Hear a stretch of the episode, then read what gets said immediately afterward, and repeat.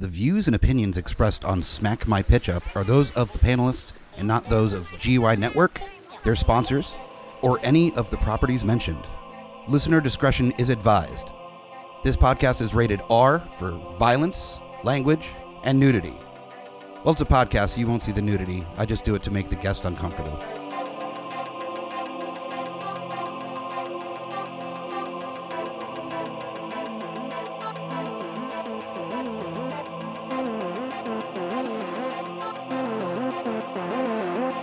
In a world gone mad with unnecessary reboots, remakes, and sequels, only one podcast has the guts to make it even worse. This is Smack My Pitch Up.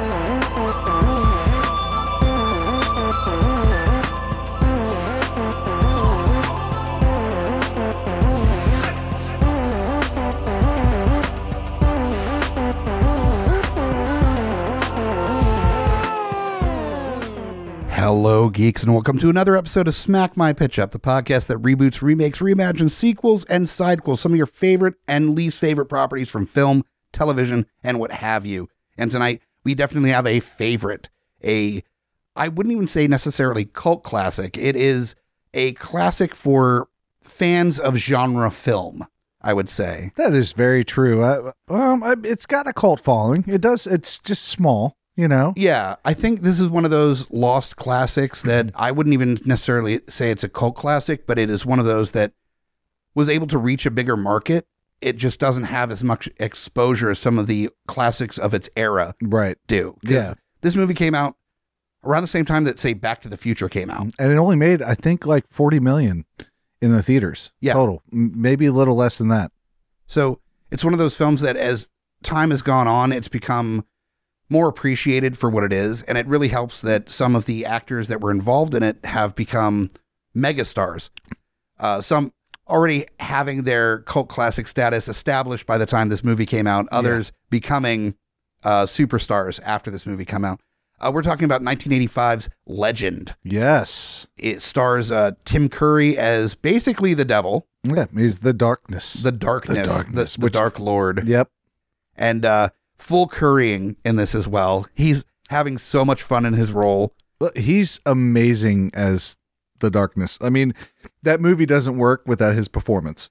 And what's funny is there's so much prosthetic action happening with him, Yeah. but even with all those prosthesis uh, things on his body, you can still see Tim Curry behind it Yes. because there's just the way he holds his mouth, his beats, the way he speaks are very much Tim Curry, and it, it translates through all of that prosthetic. So that's why it's so important that he was in that role, that he was really able to emote through all of that stuff. Oh, he did it like a champ. I mean, he, I think he's you know very stage, you know, projecting and, and and it's all about the body movement. And he's just he was he's a master at that. He is. And then there's also starring uh, a very incredibly young uh, Tom Cruise. That was his first movie. Was that his first movie? I'm pretty sure Legend was. I think Legend was his first movie. It's either that or it is uh, The Outsiders. oh, The Outsiders, yeah. It's around that they're- time. Around those two, yeah. Yeah, it's yeah. either one. but it's the only time I think that he's ever been cast as an innocent, quote unquote, in anything he's done. yeah, yeah, you could say that. A couple Very years later is risky business. So I think uh, this is probably the most aloof character within that sort of fantasy uh, setting. I will say. It was a couple years after this. Somebody was like, "Let me tell you about Thetans," and he was like, "Tell me more." So, Yeah. uh, 1985's Legend. If you have not had a chance to check it out, definitely do so. I don't believe it's free on any of the streaming services, but it is cheap to rent if you don't already have a copy. So, Yeah, oh yeah, yeah. It's two ninety nine, I think. yeah, take a look. It's very easy to track down, and for just the the fun of a very high fantasy mid 80s movie starring Tim Curry as the devil, it's worth your time. Yeah. It's fun. And you know what? As far as devils go and how they've ever been shown in cinema or TV or even in books, uh, uh, short of the actual Bible itself, he's the best. He is menacing. I'll, t- I'll tell you, I watched, I rewatched that before we did this, and he is so. Um, his acting's obviously superb, but he is so menacing. Yeah. I mean, it is. You know, and and just his like his little uh his little tantrums that he throws in there. Oh yeah. I, they're you know, like they don't. uh, Part of me wants to laugh because of the ridiculousness that is 1985. But also, uh, the how well done it was. I'm just like, you know, bravo, sir. Like, well, there, there's two different tones that are happening in this movie, which I found very amusing on a rewatch because I, I can't say that I've watched this movie in the last, say, 20 years and revisiting it as a full adult. Yeah. No chance of being called like young at this point in, in my age. I looked at where there's very goofy kid stuff that's happening with like the little goblins and stuff that are going around there. No, yeah, doink, and like weird noises, and it's very kitty. And then Tim Curry, both going full Tim Curry and being operatic and big, but also Yeah. menacing, and just putting all of this energy into this haunting devil character. These massive horns. Yeah. It, it's With his- so like you said, his movement, his wide arms would just get thrown out, like uh, you know, into the air when he speaks, and it was very. His hands were almost like he was holding the skull, like you know, Mercutio sort of situation. I just kind of looked at it like if there was a high school that did put on a uh, high school version of Faust, and then one of the drama teachers would like somebody dropped out left second, and they had to play like the devil character, and decided to just go full like off Broadway with it and go huge with it, and terrified the kids and the audience with just being too intense as the role. yes, That's what Legend is. Is Yeah. that it's very kiddie, and then there's Tim Curry just just Yeah. fucking huge in this movie. yeah, and dark, which you know, his he, he is the darkness is actually his name, the darkness. There is some element of the '80s kids movies that has been lost over the years a little bit. That the '80s movies where he had like the Dark Crystal and uh and Legend and a lot of these kids movies that had a real like even Neverending Story had some pretty deeply dark moments in it. Yes, uh, and pretty disturbing, and probably most of that was just the '80s. Yeah, I think that's just the That's 80s just where the they're just 80s. like, fuck it, they'll be fine. Yeah, That's they'll be the good. attitude for the kids. We're not worried. Go out till you know the sun goes down. We don't need to hear from you for eight hours. You're Yep, good. that was our era is watching kids movies that would haunt an adult. Yeah, yeah. I And mean, then- listen, my first my first horror movie was Nightmare on Elm Street, uh, three, The Dream Warriors. Why why it's my favorite. And I, Poltergeist was PG. I mean, that's the era that. Oh my God, it was, yeah, wasn't it? yeah. So that's Yeah. the era that we're talking about. And Poltergeist fucks me up as an adult, and I've seen it like thirty times at this point. yes, it it does. It there's something about that practicality of just how it's produced and the makeup and all that, Mhm. or the the static on the TV, for Yep. example. You know, very very simple device, static on the TV. We've all seen it. We've all grown up with. Well, not now. Kids don't have no idea what fucking static on the TV. No is. shit, right? They're like, what? It it should just be blank with just like channel or volume on yeah, the top. right, yeah. But eventually, when shit runs out or you hit a channel that you can't get in, you get static. Sort of like, you know, the old channel 43 or whatever, porn channel with a scrambled channel. Like, Yeah, you want to try to explain that you had antenna on the top of your television eh, when you were growing up. The kids are like, like a radio, and even then you're like, well, you know, radio, so you're already ahead of the bunch. on- yeah, yeah, you're good. Yeah, you've got that aspect of it. Yeah. But you don't know this pain. It's like the antenna on a car. Yep, just like that. But there were two of them, and they were on top of the television. And that's kind of what amazing about this movie is that I will, like, I, I don't, I, and if that's Ridley, Ridley Scott's first movie that he directed, I doubt it. But, no, no, no, no, no, because uh, he had done Alien in the '70s. Oh yeah, then. yeah. Duh. So, Sorry. yeah, he- he had Please done forgive me, who's listening to this. I had a brain fart. Uh, you're right. Yeah. So I mean, he obviously he knows action, but for him, that's a perfect example for him to go from that to that, Yeah, um, which is this very like like you said, and Kitty like. Oh, it's dreams, it's unicorns, and it's like lovely rivers there's and lakes. fucking And, unic- like unicorns are the crux of this storyline. Is fucking two unicorns. yeah, they Yeah. have their head dicks stolen. Yeah, that's the whole story of this. So, yeah, uh, before we continue on, I want to introduce my guest that is helping me out Oh, on this yeah. episode. I am helpful a little bit. Uh, from Geek Fathers and a regular panelist on well, all the shows on the network. Been here since like the beginnings Yeah. of GUI. We've got Kyle Smash here. What's up, everybody? What's up, bud? Huh? This is our first in-person Smack I My Pitch. Up. I- so I know, Yay. and we've we've vaxxed hugged earlier.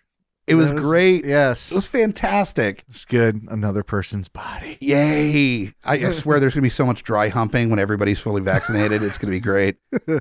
Uh, that many people won't be so won't be dry for very long. yeah, fair. And uh, of course, I'm Mike the Hobbit, the host of Smack My Pitch Up. Definitely rate, review, and all the things you get your podcast from, and uh, subscribe as well. All the info for the show and others on the GUI network are at GUIpodcast.com. And uh, yeah, let's get into the meat. So, what I love about the original Legend movie is that much like a lot of the movies that I loved as a kid, the the the basic premise of this is pretty fucking simple. It's as simple as you get. It's it's very much in that same line as like the original trilogy of, Star, trilogy of Star Wars, where there's a light and a darkness, and there's a balance between the two. And the darkness is trying to upset the balance, and it's the light's responsibility to try to get that balance back in tow. Right. Yeah. Uh, in the movie, once the uh, one of the unicorns is, I think one of them's killed, and the only one left is the horn stolen. And once the horn is stolen, it's it's almost like it it knocked the spark out of life.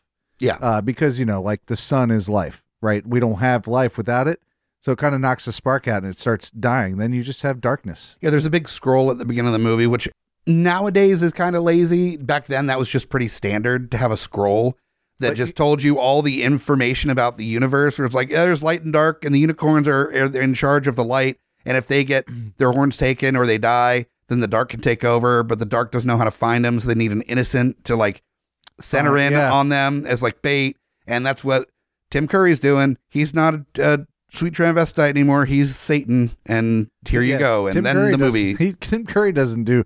He just he just acts like he doesn't actually affect anything. He just acts like all of his little minions do stuff, and he just sits in the background and just is cool. No, he's like the early Marvel era Thanos, where Thanos doesn't do shit. He just sends his minions out right? to do You stuff. just see a turn, maybe a smile. he's like, "Go get me Right. the unicorns," and they're like, "Yes, Tim Curry," and then they sc- scurry off. If we attack the unicorns, you know, we court death. yeah, right, Mm, smirk. Yeah, that's totally.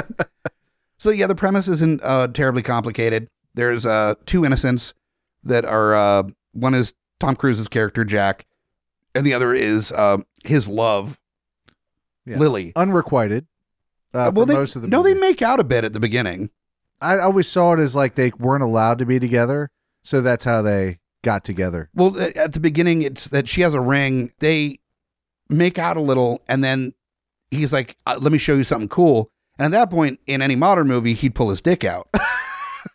but instead, he takes her to like this pasture, and there's fucking unicorns running around, and she's Unsolicited dick. yeah, just just fucking. Uh, and she's like, I don't. It's like it's a, it's a unicorn horn. Go ahead Yeah, and rub this- it for good luck. This helps give life. right? no, instead he takes her to a pasture, and there's these two run- unicorns that are like sup, Yeah. and they roll up, and he's like, "You can't touch the unicorns," and she's like, "No, but I want to touch the unicorns." And it, it's totally an homage to like Adam and Eve and the Garden of Eden kind of thing, where she's Right, like, "I want to touch, Yeah. I want to touch unicorns." And like, no, it's forbidden. She's like, "I'm gonna fucking touch it anyway. You can't tell me what to do. All the women make money, you know, independent women." and touches it anyway. And the unicorn's like, fuck you, you're a human, and run off. And then the evil is like, oh, we know where the unicorns are now. And then they chop off fucking unicorn horn. And then they steal her because the devil's like, oh, she's all like innocent and fucking sexy. So I want to like yeah. do some stuff. Yeah. Which shows you how evil he is. She's like, oh, her innocence makes me so hot. Like, wow, you really are. You're a dark motherfucker. That's some like pervy pedophile that's type as shit. Dark and evil is Yeah, yeah. my opinion. Uh, so yeah, when when I was watching, I guess unrequited definitely not the right word. Uh, I would just maybe not allow like. It's funny because in the movie they never break it down as to why they just randomly meet up in Yeah. the forest. But I, I think she's probably like royalty of some sort, and he's just a woodland little fucking kid that was raised by whatever the hell is in A there. woodland Jack Reacher. Yeah, just, uh, just rolling around. Yeah, he's a woodland jack. Yeah, he's just he, instead of guns and martial arts, you know, he's got his little. Uh, I right the army. wrongs of the wood nymphs. Right. Yeah. you stole his fruit. And also probably the worst acting he's ever done. Tom Cruise. There's no acting that he's doing. no, no. here. I don't even know if he he barely doesn't really even have any lines. No, he has barely any lines. He's just he looks confused the whole time. Yeah. which I think is because he had few lines and few directions. So they just like started filming. And he was like, "What do I do here?" And he like looks to the left. They're like, "Cut. That's perfect." Yeah. like You're okay. pretty. Shut the fuck up. Yep. Yeah. Just not a whole lot happening with his character, but he's not even really the main focus. Like the the Lily is the main focus. He's just Yes. the one that ends up hanging out with all the exposition dwarves that show up and they're just like, ah, we got to go to do this thing and do this stuff, and that's what's going to happen. And doink, wee. Well, you know, the movie is a perfect example, especially of the mentality of the 80s and, and before of the uh, heroine, you know, and hero. Like, oh my God, I was taken. I'm so sweet and innocent. And then I don't do anything, but, but then I was taken and then I was taken over by the dark side. You showed up. You killed him. You saved me. You know, it's very like Legend of Zelda sort of, you know, that sort of mentality. and what's funny, like even when him like saving the day at the end, he does a very minimal amount of saving the day. Like she starts off the whole fucking rigmarole. Of, Yeah. The only thing that he does is that there's a point where she like is all gothed out. Like the devil has first thing he's like, "Oh, I, your innocence is what makes me like really hot, and I want to fuck you because you're innocent." Goth clothes, and just puts her in fucking goth clothes. well, like she dances with him for a while. Actually, why? After I, I saw the movie, we watched that scene, and she starts the thing starts dancing, so she dances with it, and then she ends up inside of it.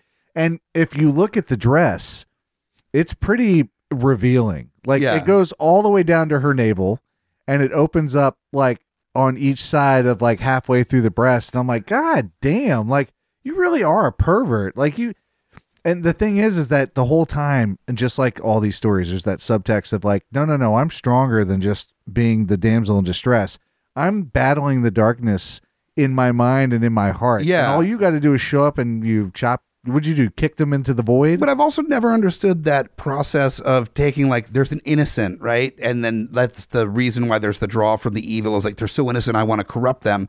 But then pre-corruption, they're like, let me make you look as evil as possible, which seems like Right. the opposite of the thing that they're attracted to. Like they should be wearing like the handsmaid tail, like red robe and the the fucking the hat and shit. And like, oh, I'm sorry, I'm so innocent, I don't understand sex. Like that should be what the devil's are. So like, oh, I'm fucking literally horned up right now. hey modern times she would have been bitch if that's true you'd be wearing a top hat and a tuxedo why don't you dress like a man all right Or like modern You're wearing times- half pants and no shirt modern together Modern times wearing a Kirkland sweatshirt and and some pajama Yeah. bottoms. i ordered you some shit from the llb catalog But so Double's just like fucking let let's get the the evil queer eye for the straight guy in here and totally do a a, a glow up on this uh, on this Oh, yes. innocent Lily here. She's got the like the fringe collar. She's got like eyeliner, lipstick, the whole fucking deal. There's spider leg like things draping off of everything. It's she's full gothed out, ready to roll, like s- super evil looking. black lips lipstick all of it And then at the end, she has to like say like, "Oh, oh I'll totally like fuck you and like be your your evil bride, but like Yeah. let me kill the unicorn." And the one thing that Tom Cruise does is like not shoot her in the face with an arrow before she like chops the chain off of the unicorn. Yes. Yeah. Yeah. He's like, "No, I trust you. I'll always trust you." And then she like breaks free the unicorn. He's like, "Told you so. She's not evil. Ha ha, bitch." And the gnomes are like, uh, "All right, that's a weird flex, but all And right." If you notice, for a Ridley Scott movie, uh, the action is a little dull. It's mostly dialogue and like pretty scenery. It really is. There's there's not a whole lot of now. There's a lot of great one-liners, which he's good at putting in his movies. Obviously, yeah. uh, there's a lot of great shit talking, uh, especially with like uh, S- Screwball, which is like one of the good Yeah, yeah. dwarfs or trolls. Ah, I think they're g- nymphs. nymphs, maybe nymphs. I think is the one. I don't know. They they kind of like half-handedly mention what they are. There's like a, there's a there's a fucking sprite. I think at one point. Yes, and she's jealous because she wants that that Jack D. Oh, Una. That's the character Una. Una. Yeah, she and wants the she Jack D. Wants Jack's dick so bad. I mean, it's it's unbelievable. She actually gets mad and jealous. She's like, I'll tell you how to do the thing, but you got to give me a kiss. And he kisses her on the cheek, and she's like, No, I want tongue, bitch. Yeah. Which was a very jarring turn of the the, the dialogue there. Yeah. She's like, Uh, Suck my tongue, and he's like, No, you're you are a twelve year old child playing this role. Yeah, I can't do that. Hell hath no fury, right? Like like an Una scorned. Yeah. Or a woman scorned by Sega. right. So basically, like Jack is the be all end all. Like everybody wants to fuck him except the chick that he wants to like bed. But she's like, dive to the bottom of this water to get my ring, and then you Yep. prove that you're like my dude. And he does. Then he gets trapped under the water because the darkness is coming because they touched a unicorn. If the plot isn't very, Plus, you know what? That's a fucking dick move. You did what? You threw your ring at the bottom of this raging water so I could, well, I wouldn't say raging, but semi placid water so I can go all the way down to the bottom and find it in the soot. It reminded me of when I was in high school, and like I'm not even going to give shit to uh, the women that did this because they were trying to figure out their own shit at the same time as I was. Nah. We were all pubescent and trying to figure out like the roles of people and stuff, but they're like, "I'm so tired. Can you get me a soda?" And I'd be like, "Yes, I absolutely will. I will go get you a soda right now, and I'll bring it right back to you, J- Johnny, on the spot." And come back and like. Oh, thank you so much. Uh, this is such a good soda. I'd be like, oh, yes, so we can go out later. It's like, no, I'm actually going to date this dude that treats me like shit. I was like, nice guys finish last. But that's actually bullshit. What it was is that I was not confident at all. And it wasn't about being a bad dude or a good dude, is that I was not interesting. I was a dude that was like running around. "Hmm," And that was Tom Yeah. Cruise in this one. He was like, I'll jump to the bottom of a fucking lake Yeah. for your ring. And she's like, okay, well, I'm going to go dance with fucking Tim Curry as the devil right now. Yeah. Because that's way He's more the interesting. bad boy. Yeah. Well, Yeah. I, I'll, I will say that, uh, you know, he didn't have uh, a lot of options, maybe, except for that, that, that one magical, um, uh, what was her name? Una? Una. Una? Uh, uh, But Una was basically like the cat girl in your high school Mhm. that just like wore the cat ears all the time. It was just like really fucking well, weird. He was the, he was the Peter Pan and she was the, uh, Tinkerbell. she was Tinkerbell. yeah, Yeah, for Yeah, sure. yeah. Like that's that's that's sort of the uh the uh modern more modernized, I guess, relationship of them done in the eighties. Ridley Scott knew what was up. yeah. Ridley Scott's like one day they're gonna do this, but it's gonna be. Robin Williams and Julia Roberts. Yeah, I wa- like I I wonder how that would work. Does she get to normal size? Is it how tight? Do you think like what's the thing where you stick a rod in your dick? Was it sounding? I think it's called. But it's Oh. just like it's just like Una holding on to the edge of like a pen. I mean, like I think she would look just out like below, just she would just flap her wings really quickly in Yeah. that sack and and then good to go. good to go. Good to go. Yeah, she's like, I'll be cleaning this out of my wings for a week. Right. okay. This is already a fucking mess. This is the problem of coming over and like hanging out like couple hangs before doing this. A few Is get beers a few beers in, Yeah. yeah. Okay. So I do want to get into like how we're going to change the plot for uh, for those unfamiliar with how we do this normally um about 10 minutes before this uh where we uh do do our real take on our reboot remix reimagining and our remake reimagining and then we do our remix which is just like a a wide open outside the box take on how to do a version of this uh story Yeah. We And this story- missed show though be- shit. because it's so uh vague in its plot it's pretty much point a to point b kind of situation there's a lot of room to kind of fill it in with our own ideas and stuff So so we're gonna fill it in. oh yeah just like Oh Of- yeah. like a like a pixie on the end of a sounding rod we're gonna fill it in nice flap our wings a bit Just like the wings of Una. the wings of una yes Fill it all in. so for your real take uh version are you doing uh a straight up like high fantasy are you doing it as uh, a different type of uh tone what what are you approaching this So as? my serious version, I guess is the best way to put it, my non my non joking version sure is actually set in sort of a similar so it's it's not it doesn't look exactly like that aesthetically, sure but it's set in a similar world. It just happens to be a fantasy world in that nature, almost like Lord of the Rings, incorporated with a city environment. okay Uh, so you know, depending on what alley you go down, uh, is a completely different part. It's not not like when you go down a city and you go down one alley, you go down the other, and like, yeah, I saw some brick and I saw some windows. Like you go down one alley, you know, it is it is its own realm. It's almost like a pocket of realms okay within that city environment. So you have to know where you're going to get to where you want to be, so it's like oh this is goblin town we gotta turn around Right. we're gonna get our wallets which stolen. makes it much more difficult for Jack yeah to find uh Lily and and the and you know the unicorn horn and all that. Uh, well, some uh, in my real version it's a unicorn horn because within those pocket realms there are infinite possibilities, and it just happens to be within that infinite possibility is the one realm that holds the spark for life. sure. Okay. So you are doing high fantasy but with a little bit more of a like a little more in- infrastructure in the Yeah, moder- modernized in in the aesthetics okay. of so if the movie starts it will start painting on a city uh depending on what that city looks like but it's a city but it's surrounded by a forest Okay. Right? So it's it's a it's almost like its own civilization within that forest. Sure, Very, you know, gotcha. Aztecian sort of situation. Okay. Uh, Gotcha. but within that city, instead of having, um, you know, uh, to any outsider coming in, you know, would be stores and things like that. But within these gateways it, throughout the city, because it's a grid, are different um, portals of- to different pockets, all part of the whole, but separate in their own right. gotcha. Okay. Uh, and that's how they all exist. Is they're connected with that city, okay. I gotcha. Nice. like, almost like a dark tower, sort of how sure. that yeah. Yeah. whole, you know what I mean? There's that one, that one, you know, Center center piece to it that- all. Yeah. Okay, cool. I like that. Uh, mine, I look back into kind of the different types of fantasy movies out there, and the ones. Well, first off, I think the reason I chose this version of a fantasy movie is because high concept fantasy is incredibly challenging and and delicate and complicated, and to be able to pull it off properly is masterclass Yeah. and to the point where like the idea that there are three out of six Lord of the Rings movies that are good. Um, that alone is like, you know what? I even gave like a pass on the Hobbit movies because they did Lord of the Rings so well. Yeah.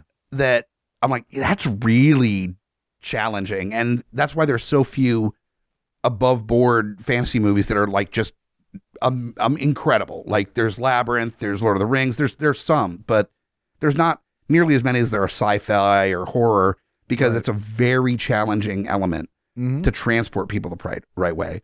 What I've come to love with fantasy are the movies where they have a real life story being told both through the the the the reality of the situation and then the lens of fantasy oftentimes through the eyes of a child or something so you've got like uh, bridge to terabithia you've got pan's labyrinth uh, you've got never ending story Zathura. Zathura. You've got these movies that there are real life reality challenges that kids are going through.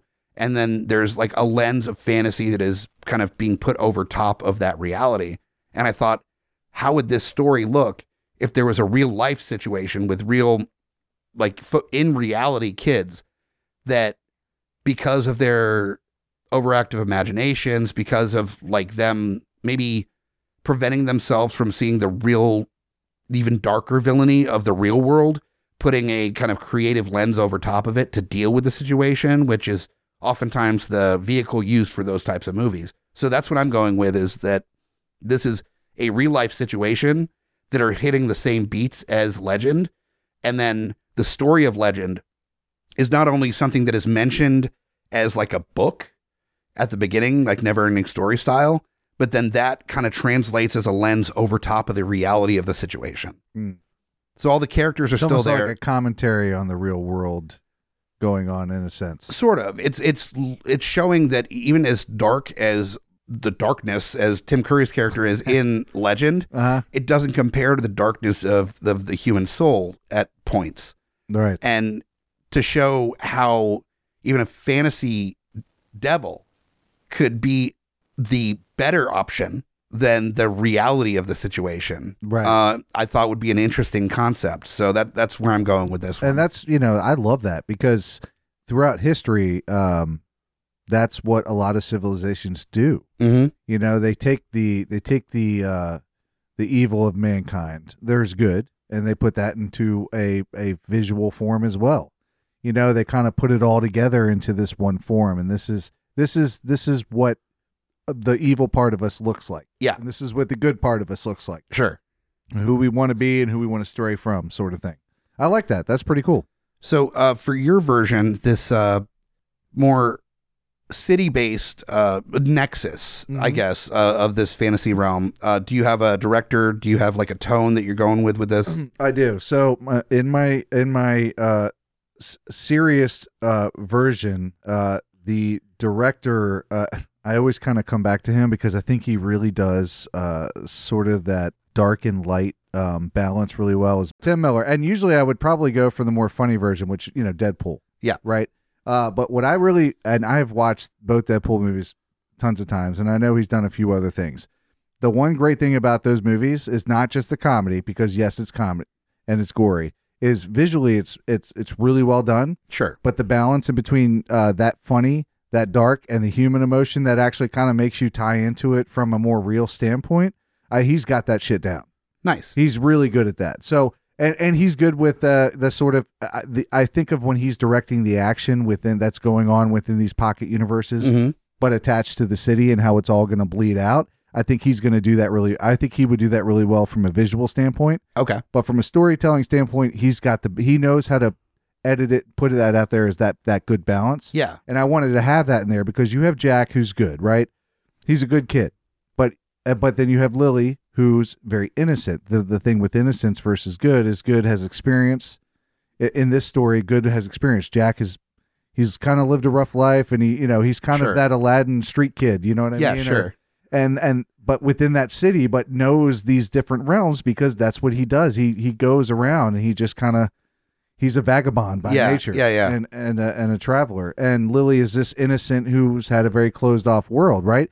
Those are the ones more susceptible to the darkness because they haven't they haven't learned to put up those borders to protect themselves from such dark things. So J- Jack is one that he's maintained his innocence just out of sheer will, yeah uh, having seen the reality of the basically world. Basically being a street kid yeah, and then you've got Lily who has maintained her innocence because she hasn't been exposed to the darkness of the world. Right. And if you shoot it in real time, I picture I picture her as being that like my mom made me do ballet, you know, my dad is, you know, my dad does this and that probably in politics. Sure. So she doesn't like him very much. Uh, cause he's got that dual personality. Sure. Uh, you know, and that's I, I picture her in that sort of princess situation where it's you are so protected and and you know, you've never wanted for anything. So You're- you are innocent because you don't treat people badly. You don't see them as less than you. Maybe your parents do, but your innocence comes from your ability to see the good in everything until you've seen the bad, where it's overwhelming. And then how do you come back from that? So, from a serious standpoint, I think he would do that really well. Okay. I definitely see that. Uh, The idea of just like a character that is innocent based entirely on their isolation. right. They're insulated from the world. They don't have the opportunity to learn that people aren't in necessarily inherently good. It takes like will Mm-hmm. to maintain that goodness. And she has maintained that goodness because she hasn't had any real strife in her life. Right. So when it hits her, how does she deal with that? Like, does she do? Does she dance with the dress? right? You know, which is dancing with your own dark side. Yeah. you know essentially uh or in this sort of modern world is she is she uh is she seeing the realities of her actual life and what it what it takes to li- have that life what, what what kind of compromises make what kind of darkness did you let set in Sure. so we can have certain things or i can you know what i mean so i really like that aspect and so i, I the few people i've got picked out and you're gonna like i think you're Yeah, let's go down the laundry list here. Yeah. Well, I'll go th- serious version. Yep. Jack, I did uh uh I say if I pronounce his name right. Timothée uh uh Chalamet, I think is Chalamet. Chalamet, excuse me. Uh who's uh was in Call Me by Your Name and Lady Bird. He's incredible. Yeah. And he's a challenge to I want to put him in everything that we do on the show because he's just such a charming but Yes. also not Vince Vaughn awkward, but more that like there's a youthful awkwardness to him Yeah, that is charming. right. It's not dorky or goofy. It's this like natural. Yeah, it's not a Jay Baruchel. sort of- No, no, no, no. It's a very youthful. uh, okay, all right. Lay off Baruchel. It comes off as a very honest, um, Yeah. youthful awkwardness. Yes, and I think you know in terms of playing the street kid who's who's kind of jumping in between these realms and making all these connections uh, while maintaining his goodness. Yeah. I think uh, he's a damn good actor. I think he could do that very well. He'll also be in uh, Dune That's right. coming out later this year. Uh, yeah. along with uh, Zendaya and Uh, and basically everyone in Hollywood. Yeah, Uh, Um, there's everyone is in that movie. Uh, for my for Lily, uh, and just because uh, in, as of recently been on a uh, Stranger Four uh, season four kick, Stranger Things season four, yeah, and watching they had a new promo come out. My daughter loves her too, Mm. uh, Millie Bobby Brown. and she has proven herself as being more than just Eleven. She's done other stuff, and as I mean, even something as goofy as like Godzilla, she's bringing the the action. But she did like Anola Holmes. Enola Holmes as well. Oh, fucking fantastic. Yeah. Everybody in that movie is fantastic. No, she's she's go got it. a career path ahead of her. she's good. yeah, As long as she doesn't turn into a massive asshole, which, as Bill Murray says, you have about two years, uh, and then you get out of it, or you stay like that. Yeah, Uh, so you know, I guess kid stars are different. Uh. I have her as Lily. Now the, I'll go to Screwball first, and then I'll tell you the darkness. So Sure. Screwball, I have as Peter Dinklage. okay, and Screwball in the movie, if you haven't watched it, but uh, when you do, and you should, Screwball is exactly like his name sounds. He is that smart ass, almost um, comic relief, one liner, you know, s- sort of thing. Where it's like, uh, you know, if you get hit, one of the characters in the movie gets hit in the air with the head, and he's like, that thing almost, you know, uh, hit me in the brain pan. He's just like, at least you know you'll be okay. like if it hits you in the head, like he's a smart ass. He's very Deadpoolish in terms of his smart, smart Mhm. aleck talk. Which for Tim Miller would be all, very easy for him to incorporate that humor Mm-hmm. in between that sort of innocence and darkness thing. Yeah, yeah, yeah. Now, uh, from for my um, for my serious version, and this is gonna sound weird, uh, Okay. because I actually switched it from my comic version. I did a couple uh, switch arounds Yeah. on my casting as well. I kept going, mm, but he would be so good in this. And the thing with Jim Carrey is that yes, comedic, great, but his dramatic acting is is uh, uh, Eternal Sunshine of the Spotless Mind is is a beautiful film. and though it's comedic, his work on uh, Man on the Moon Oh is incredible. yeah, or the Truman Show. Or Truman Show as well. Yeah. yeah. Uh, absolutely. so you know, and when I think when I put that in perspective, I put him as the darkness. Okay. And well, he can go big for sure. Well, and that's the thing is that he could go big. He can go very like Lemony Snicket's sort of big, but um, uh, he uh, but he also can can keep that balance, especially in makeup. I Sure. think he could keep that balance as the darkness, and and you know he would. I, I picture Tim Miller having him come in as a human form, you know, at first, and probably in a high political, uh, you know, uh, probably like a, a mayor, mayor of the of the city. He doesn't have access to these realms, especially the one with the unicorns in, uh, but he does kind of run the show from that aspect.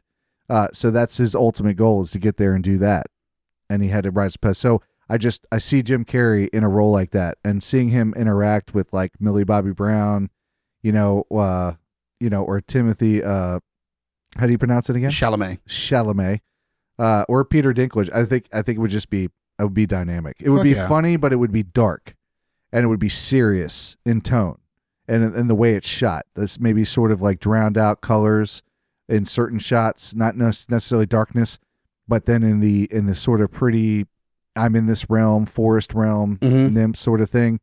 Uh, it would be uh, it would be almost um, like Lord of the Rings ish. Okay, I got you.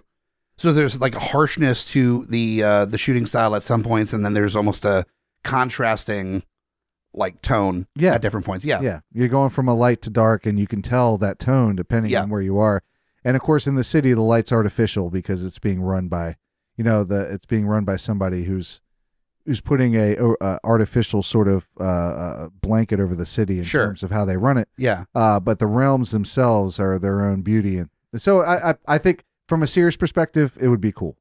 I like that that the city would almost have kind of a dingy, desaturated quality to it. Gotham sort of vibe. Yeah, yeah, yeah, yeah. Okay, I like that a lot. And then so the contrast, it's almost like the Wizard of Oz switch over to exactly. Yeah, which makes okay. which makes Jack's character and why Lily's so protected make more sense. Why Jack's character living in that world, being a street kid, but still holding on to his goodness, makes him that better of a character. Yeah. I like that.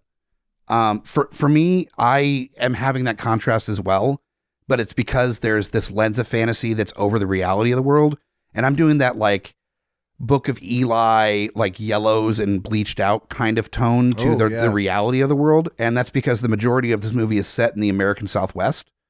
Huh.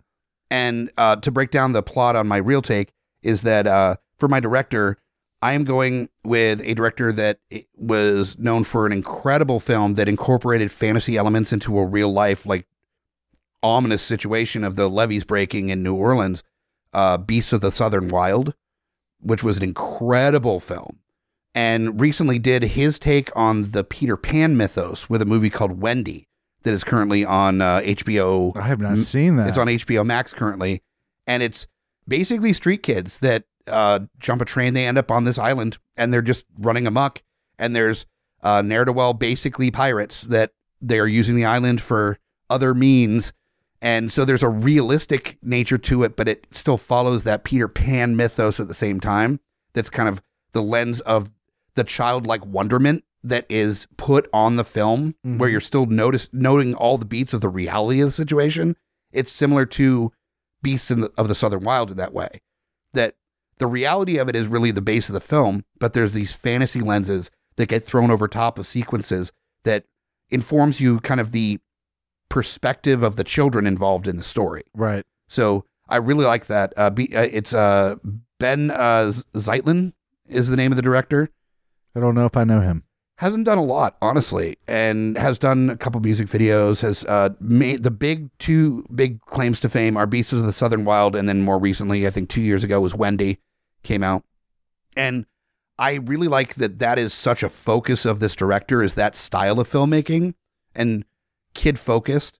And with a story like this, I think you have to have a little bit of that like childlike lens to properly portray this very contrasting good and evil conversation that's happening. Because when you become an adult, you realize that most everything is in the gray, yeah. and there's no. There are definitely true good and true evil in the world, Sure. and we see them every day in Congress, and uh, it's mostly evil. But uh, but Yeah. but you you do see examples of like Dolly Parton is just pure good, just pure wonderful. I do love that woman. I I adore her to no end. She is a fucking saint. And then on the other end, Ted Cruz. And so you have like two contrasting ends, but like for the most part, everything else is kind of gray, and Yeah. it's that childlike lens that makes it less complicated hmm and I want that to be expressed through this lens that uh, Ben Zeitlin has done with his films. And so a breakdown of all the the characters. I'll I'll do the Lord of Darkness last, but uh, for Jack, uh, this American Southwest, it's taking place on a ranch that's on its last legs. Uh, the unicorns are actually uh, a, uh pair of rare horses that they're trying to breed as a means of trying to save the ranch. hmm Uh, the last bit of money that they have left is in getting these two together to try to breed racehorses, thoroughbreds, to uh, to do racing, and they kind of put all their eggs in that basket. There are farm hands, uh, or, or ranch hands that are helping out. the The main character, Jack, is the son of the ranch owner, and he's grown up around, you know, immigrant ranch hands and just like Dust Bowl uh, ranchers that are also struggling with their own ranches, and so there is no real difference in the way that they look at each other as far as him being the son of the ranch hand or you know an immigrant worker's kid. They've all grown up together. They've all played together. They're in their perception equals but there's this like nefarious kind of cultural difference that happens when it gets past the child age Yeah. that they're running into. Uh, the Lord of Darkness being a developer that has the the deed to the farm that is doing everything to try to like ruin their possibilities of holding on to this because there's massive tracks he's buying out farms around the whole area. Uh, that whole trope Yeah. that's been used time and time again. So Jack is the uh, the rancher's son Uh huh. in this, and he's going to be played by, and I'm probably going to butcher the first name, uh, Xolo uh, Maridueña. Oh yeah, from uh, Cobra Kai. Cobra Kai, Miguel, Miguel from Cobra Kai. Incredible actor. He's like barely an adult in this. Um, he's trying to come into his own, trying to be a man, but he's also just a dorky kid still. You know, I he's think in he could do trans- the action too. He can totally do the action, Yeah. uh, and he, great actor. Oh, I- he's awesome. he he has Everybody in that show is so good. well, there's some that are stronger and weaker as far as acting talent goes, Well, but he- yeah, yeah. it is campy Danny enough. LaRusso, Yeah, no shit, right? but he's still him. but I, I think he's a great actor. I think he's got a lot of potential as far as a career moving forward, and I Mm-hmm. would love to see him in this role because he can also play like the goofy kid vibe as well, Yeah, and then the tough, or and then the, tough strong. it- Yeah. when he needs to. So I think that's a great uh, place for him to be in. And then for Lily, I wanted to call back to actually the actress that was the youngest nominated actress in Oscar history for her role in Beasts of the Southern Wild. She was like like eight or something when she was in Yeah, that what role. What's her name? Quvenzhané, I think, Mhm. Wallis. Uh, she was in Beasts of the Southern Wild. She was also Annie in the Annie remake. Oh yeah, Yeah, actually, yeah. Actually, that wasn't. You know, I'm not a Annie fan, uh, but I watched it with my uh with, with my kid. It was, it actually was pretty good. Yeah, I mean, and, and I mean, she great act. I mean, obviously, Well, she's yeah, getting I think, nominated uh, like eight years yeah, old. Jamie Foxx was uh, in that too. Yep, yeah, he was that Warbucks. Yeah, that wasn't. He was good. Yeah, no, it wasn't. As far as like, I'm not an Clear- Annie fan. well, but- and as far as clear money grab remakes, that is definitely not the worst of those that have come out. no, I don't think so. I So- thought it was pretty good. Um, I, I incredible actress, and I think seeing her as a like young adult, like she's an adult now, and age wise, I think she's like 22 or 23. So she's right in that age Yeah, range of like Yeah, she can post teens. She can yeah. play a couple years younger. It's fine. And she's around the same age as uh, Xolo. Uh, Xolo. yeah.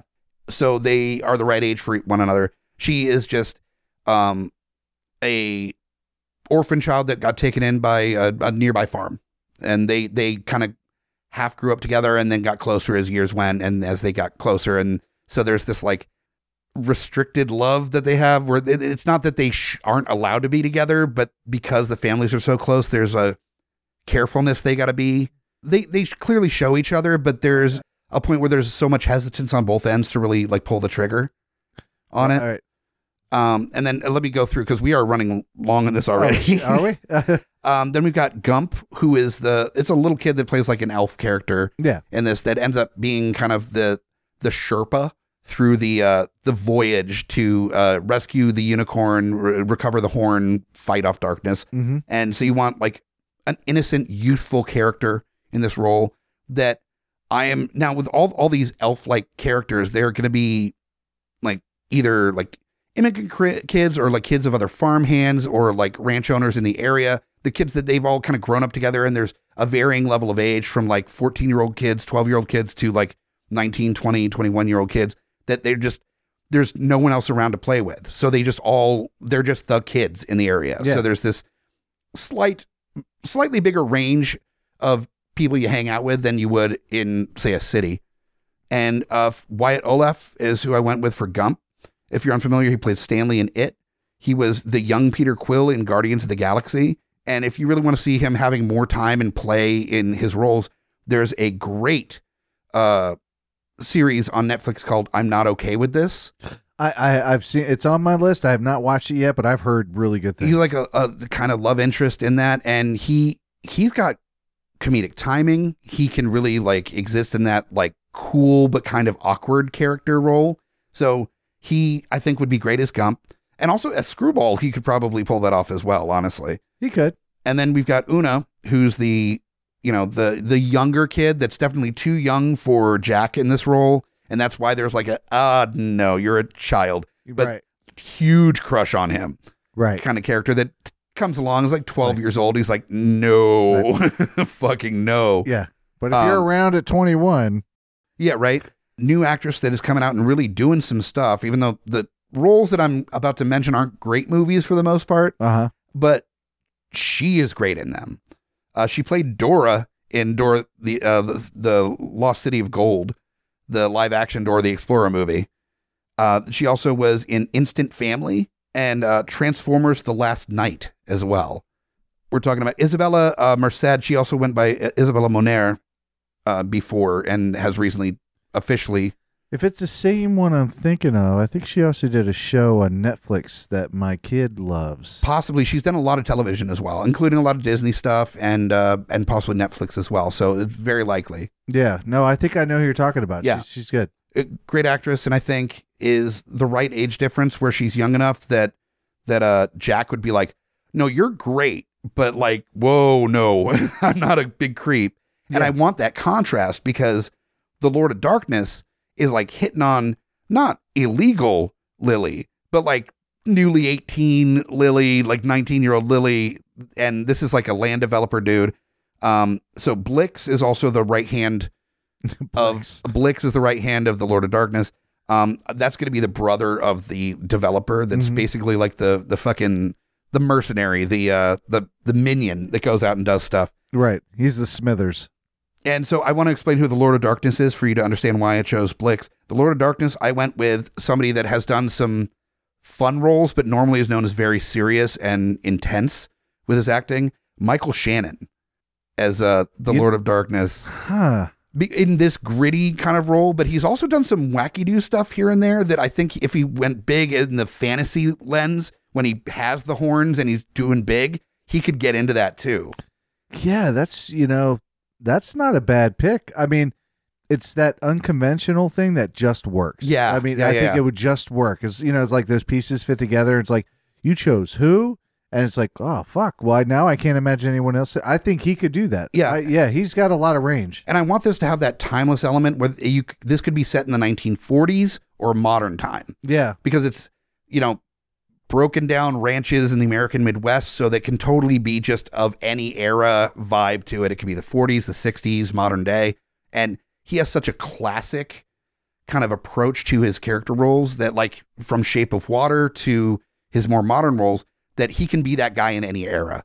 Yeah, no, he definitely can be Yeah. for sure. And then so I thought, as far as both looks and I think the right tone for the right hand man that's a little bit more shit talky and isn't as motivated as the leader, I went with uh for Blix Jack Quaid.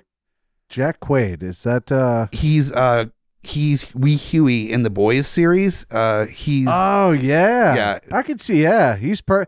He would be a good like like sniveling little yes sir yes no master. but also just like oh god, I don't like to the other guys being like I don't want to do this, man. Yeah. Like oh, just Like, getting I- pushed I- further than he wants I to really not fine? Yeah, and then blow someone's Yeah. head off. It's like I didn't want to do it. Can we go get somebody? To eat? Yeah, yeah, yeah. That kind of vibe.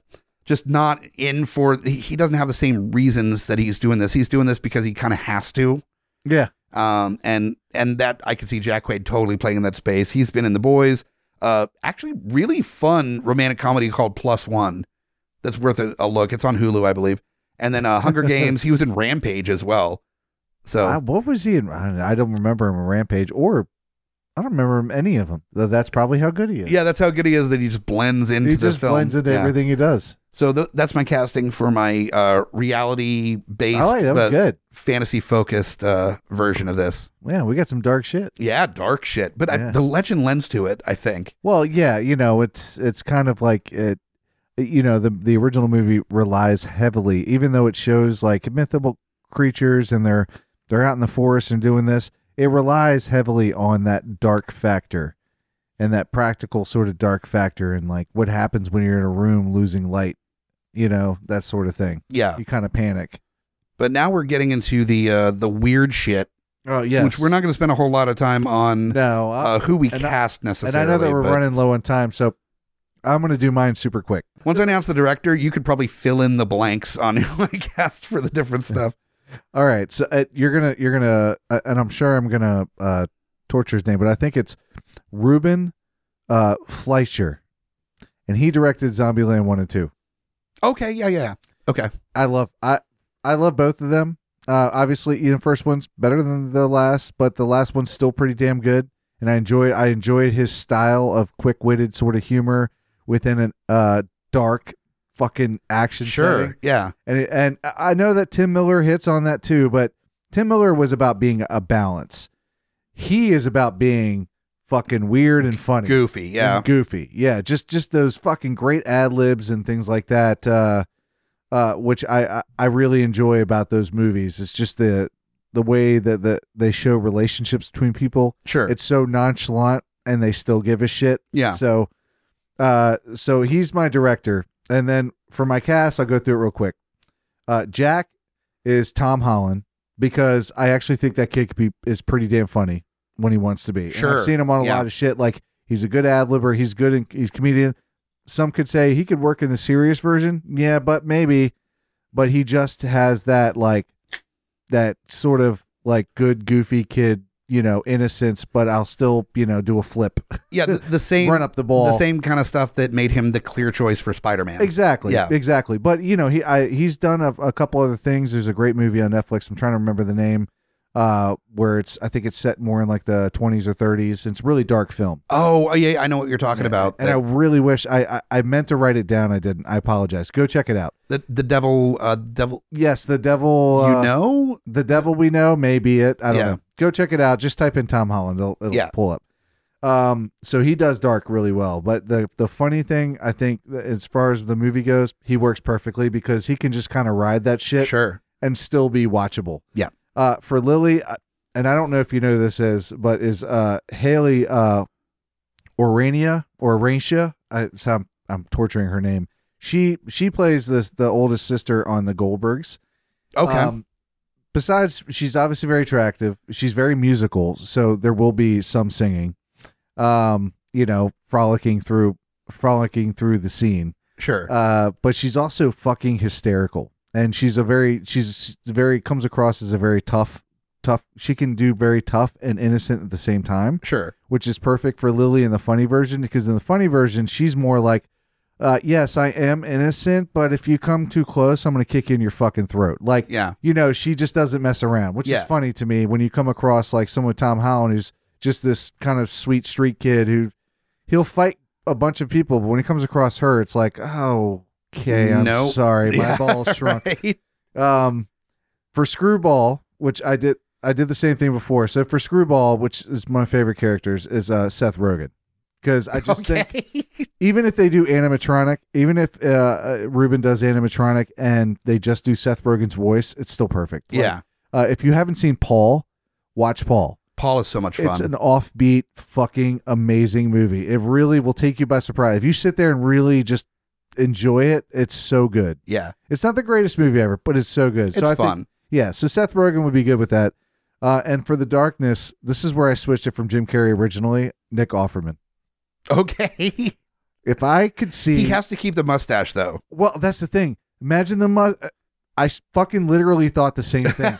Imagine the mustache on the devil suit, One hundred percent. on the devil suit, while he's speaking like similar to Ron Swanson. Because What- that's basically his voice. What is the light without Yeah. the dark? Just And Jack's like, yeah, fucking and Jack's like, you're evil, and you just you just hear Nick Offerman or you know the darkness go, I know what I'm about, son. That's what you call a steak. Like I, Yeah, I wish, right. I really wish I could do his impression, but I just imagine him you being may like, you may have heard I want a lot of darkness. No, I want all the darkness you have. Yes. yeah. And then he just does that head tilt and that Yeah. like he heard me. Like that's I picked I think he would it would be one of those choices where if he was in that makeup with the mustache, which is like the first thing I pictured with him doing it, would just be phenomenal. and I what I like about this is in my head, like the practical effects are good. Don't get me wrong. It's not like paper mache shit on there or anything. Right. But it's something about that mustache that makes it look like there's so much time and attention paid to it Yes. that didn't pay off because of the mustache that he looks like he's wearing a costume. Yeah. And which makes it so much more fun for me. And besides Ron Swanson uh uh and uh what Magnum PI uh Fucking Tom Selleck. Tom Selleck, thank you. Besides those two, we really a mustache is kind of seen as like a you're a creepy motherfucker. Yeah, yeah, right. Uh, so you know he he so pulls it off without makeup. To think of him pulling it off in a fucking darkness makeup setting, and he's he's in this, you know, his own darkness labyrinth where he fucking rules over, and all he wants is like steaks. You know, fruits are considered basically you can die if you bring him a fruit. Sure. You'll cut him in half. Like just very serious. Like I know what I'm about, son.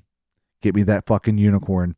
Yeah. Although in my movie, and I told you this earlier, and I, I can't, I've been waiting to say this. In my funny version, instead of a unicorn horn, uh, there's actually an object buried underneath the tree, uh, essentially the tree of life, the very first tree. sure. Um, and buried underneath there is a golden rod, which uh, affectionately becomes known as the golden dildo, the spark of life. Jesus. so it's this like tree dick, this golden tree dick that they have to uh, transport. Uh, That's right, son. that's fantastic. That's right. I know what I'm about. and it was, and it just, and you know, and and of course the it gets found, it gets taken, and uh, you know, it gets, you know, Nick Offerman. Uh, that's his ultimate prize. He wants, he wants that golden dildo because a he fi- he finds it ridiculous that any of this exists. So he just needs to get rid of it. It's not Sure. simple. It's it's just it's ridiculous. Yeah. Okay. It's all fucking pointless. That's perfect. I love it. I love it. For mine, um, I have done this before in a couple episodes, but I thought if you were to approach this as a money grab producer, that was like, what do we have in the bin uh, that hasn't been remade recently? Okay, dig through, and you're like, okay, Legend. Yeah, th- there's some nerds that like this, th- so we'll have to co- throw a couple Easter eggs in for them to like, but otherwise, fuck it, let's do this. It's just by the name, there will be parents that will bring their kids to it to watch it. Fuck it. All right, so this is a weird fantasy movie. There's some fucking whoop de doo, fucking good and evil bullshit that happens. Um, who do we have? Who's a weird director?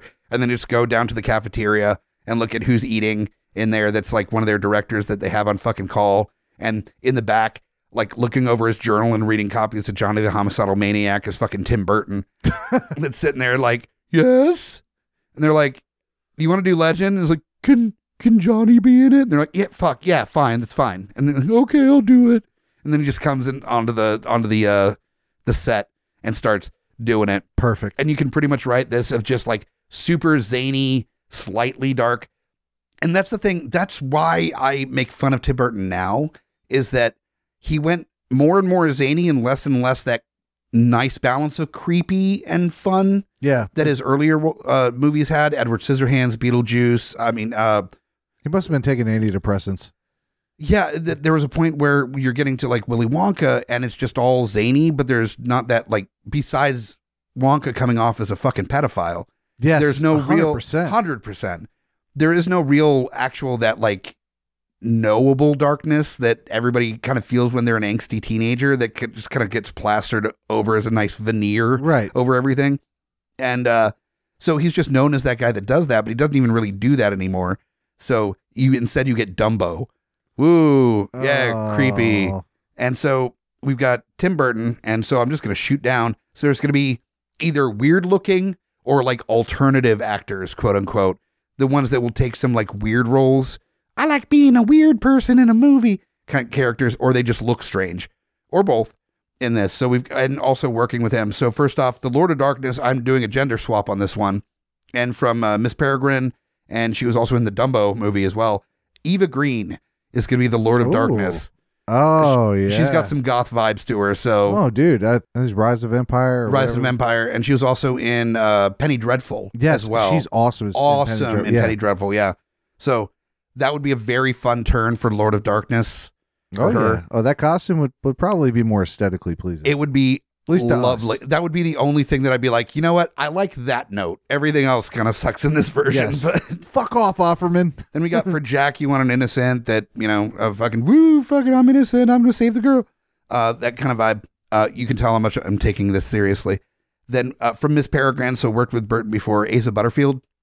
He's been in a bunch of stuff. Um, That name sounds so familiar. he I'm was to picture the Ender in. Ender's Game. Oh yes, yes, yeah. yes, yes. He's been in a By the way, Ender's things. game is a is a underrated.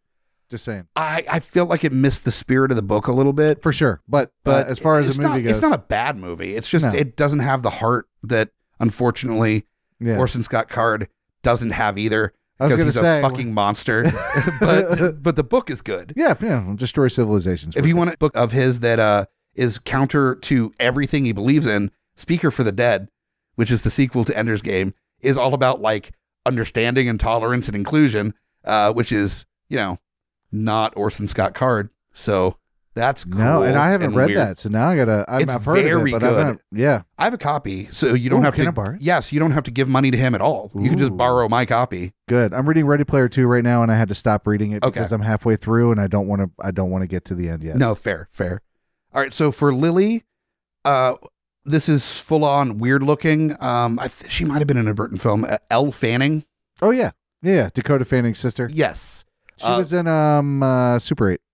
yeah, she was in Super Eight, and great actress. I don't want to detract from the fact that she's actually a very accomplished, very good actress. Oh yeah, Uh, absolutely. but she's also that like kind of creepy vibe to her a little bit as well. So just kind of like, ooh, I'm there's something about me, kind of the the uh, I'm offbeat. Winona Ryder and Beetlejuice kind of vibe that she's Yes. throwing out a little bit. Yeah, so so I think that's great for Lily. Then Gump, the uh, sidekick, that's the fucking weirdo because I did the swap and uh, uh, John Johnny Depp initially was my Lord of Darkness, but he would end up in a pinstripe business suit with fucking horns that he kept like plucking off or something. I didn't want to be too fucking weird. So Johnny Depp is Gump. So you put him in like a fucking that sort of side piece role. yeah, Yeah. side role where he can just be the fucking boop a doo weirdo Yeah. sidekick character, and then he just gets all fucking weird and zany. Yeah, cool, good, fuck it, why not? Then Oona, the like sprite that's like in love with uh, Asa Butterfield. Uh, we're doing Maisie Williams, who I love from Game of Thrones and uh, Uh, yeah, Maisie. Well, yeah, she's she's good. She was in um that uh, the new New Mutants. new, yeah, I can't even speak. yeah. New New Mutants. Mutants. Uh, and though that film wasn't great, no, she it was wasn't fine. because of her. she was fine.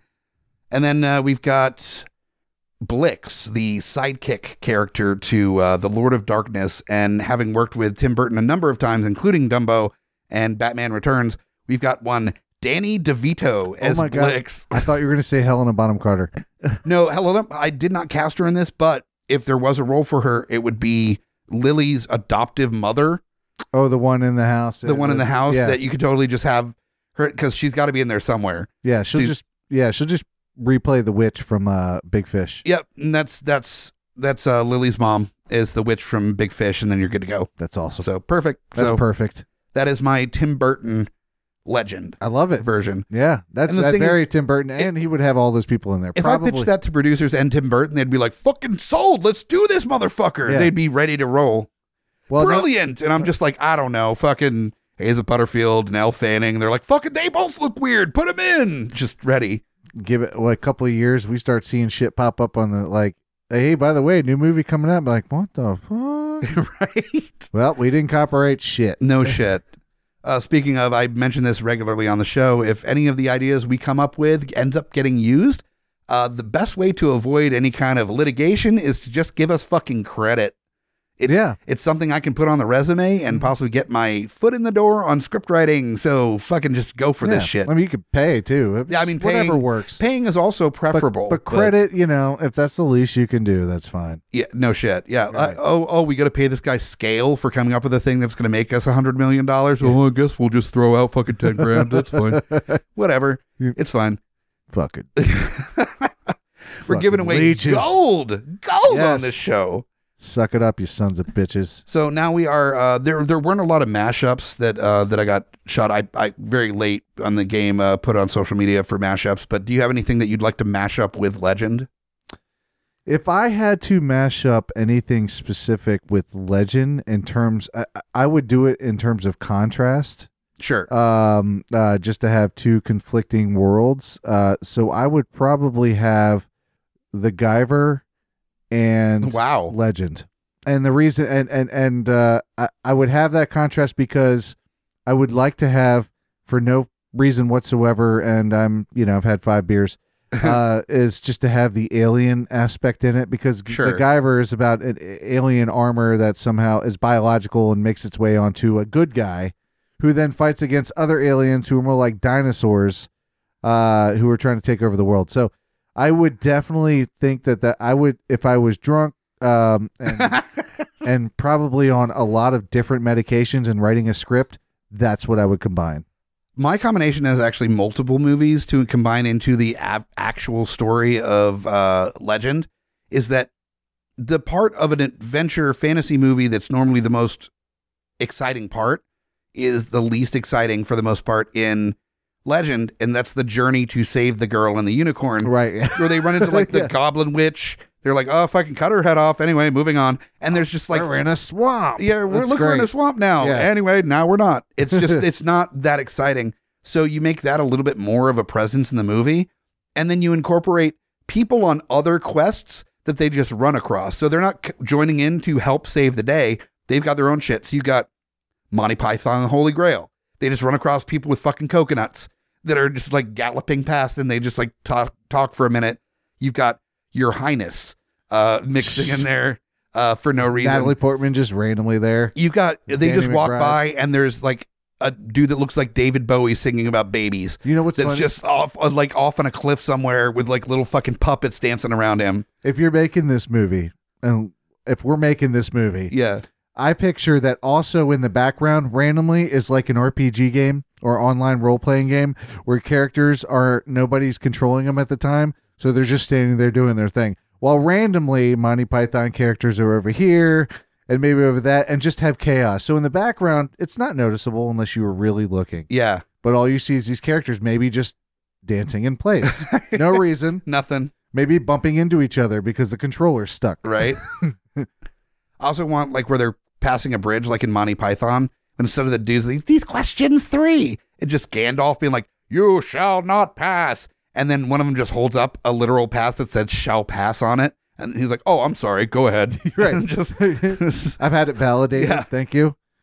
The amount of money that it would cost to get the rights to do a movie like that would be like Ready Player One times a million. That's why this is a fun sandbox to live in because it's not going to happen anyway. So why No. not just fucking be weird with it? Well, Spielberg could make it happen. Spielberg can make anything happen. Yeah, yeah. He pulled it. all He's he's pulled he's pulled it all together for Ready Player One, and that was a lot of fucking licenses. To Oh for. yeah, for sure. a lot. A lot. So uh, those are our mashups for this one.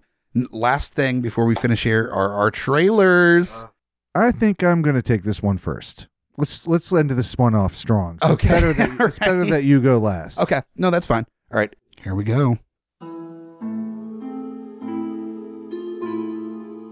In a world where darkness has taken over the city that connects all of the realms of Earth and beyond,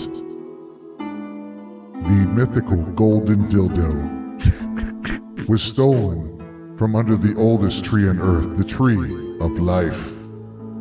It is up to one hero, Jack, to retrieve the golden dildo and return it under the big thick tree. Jesus. As he goes to this world, he meets Lily, an innocent who he falls in love with. And between Jack and Lily, they can overtake the darkness that is Nick Offerman. As he ends his reign with, I know what I'm about, son. Check us. Check it out. This summer, 2022. Legend. it was better. Than, lovely, lovely. it was That's- better than my other ones. I know what I'm about, son. You just had to throw that line in there. It's one of the greatest lines ever. That's that's great. I know That's- what I'm about, son. Jesus Christ. Cool. So that's all right. I'm trying to remember what track mine was.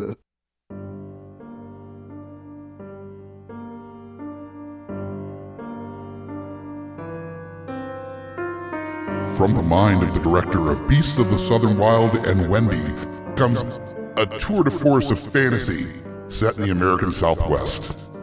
Jack and Lily are new adults that are trying to find their way in the world and their way in love when a terrible landowner tries to take the last chances of the ranch away by stealing one of the prize horses. Sometimes reality is far darker than any fantasy can give you, but through the lens of their countless stories they tell each other, they traverse the American Southwest in a last ditch effort to recover the lost horse and their innocence. This summer comes a new take on a classic tale.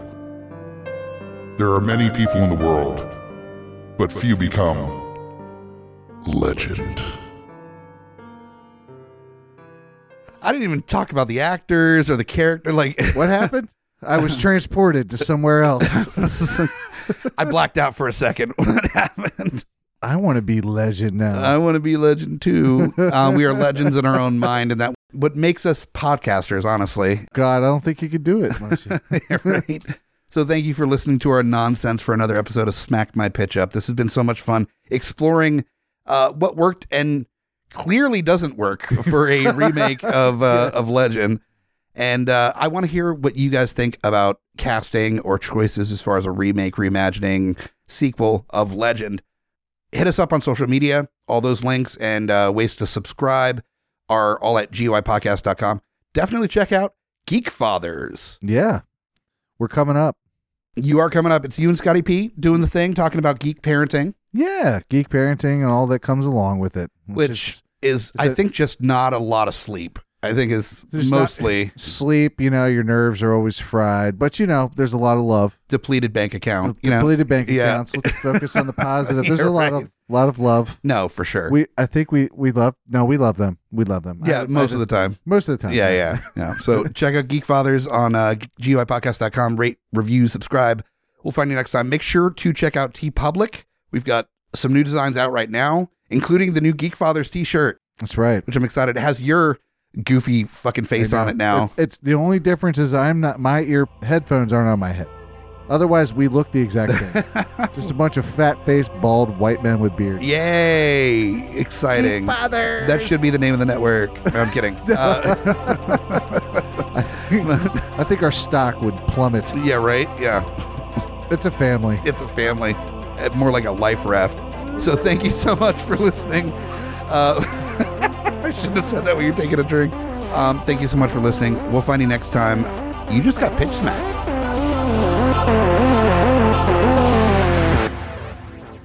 GUIPodcast.com.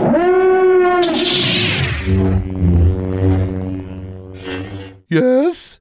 Can can Johnny be in it? Okay, I'll do it. Hey guys. Scotty Big Daddy Preston here. That's right, the Geek Father, asking you to join me here every other week with friends and family of the GUI Network as we go through all the trials and tribulations of being a geeky parent. So remember, join us or cry.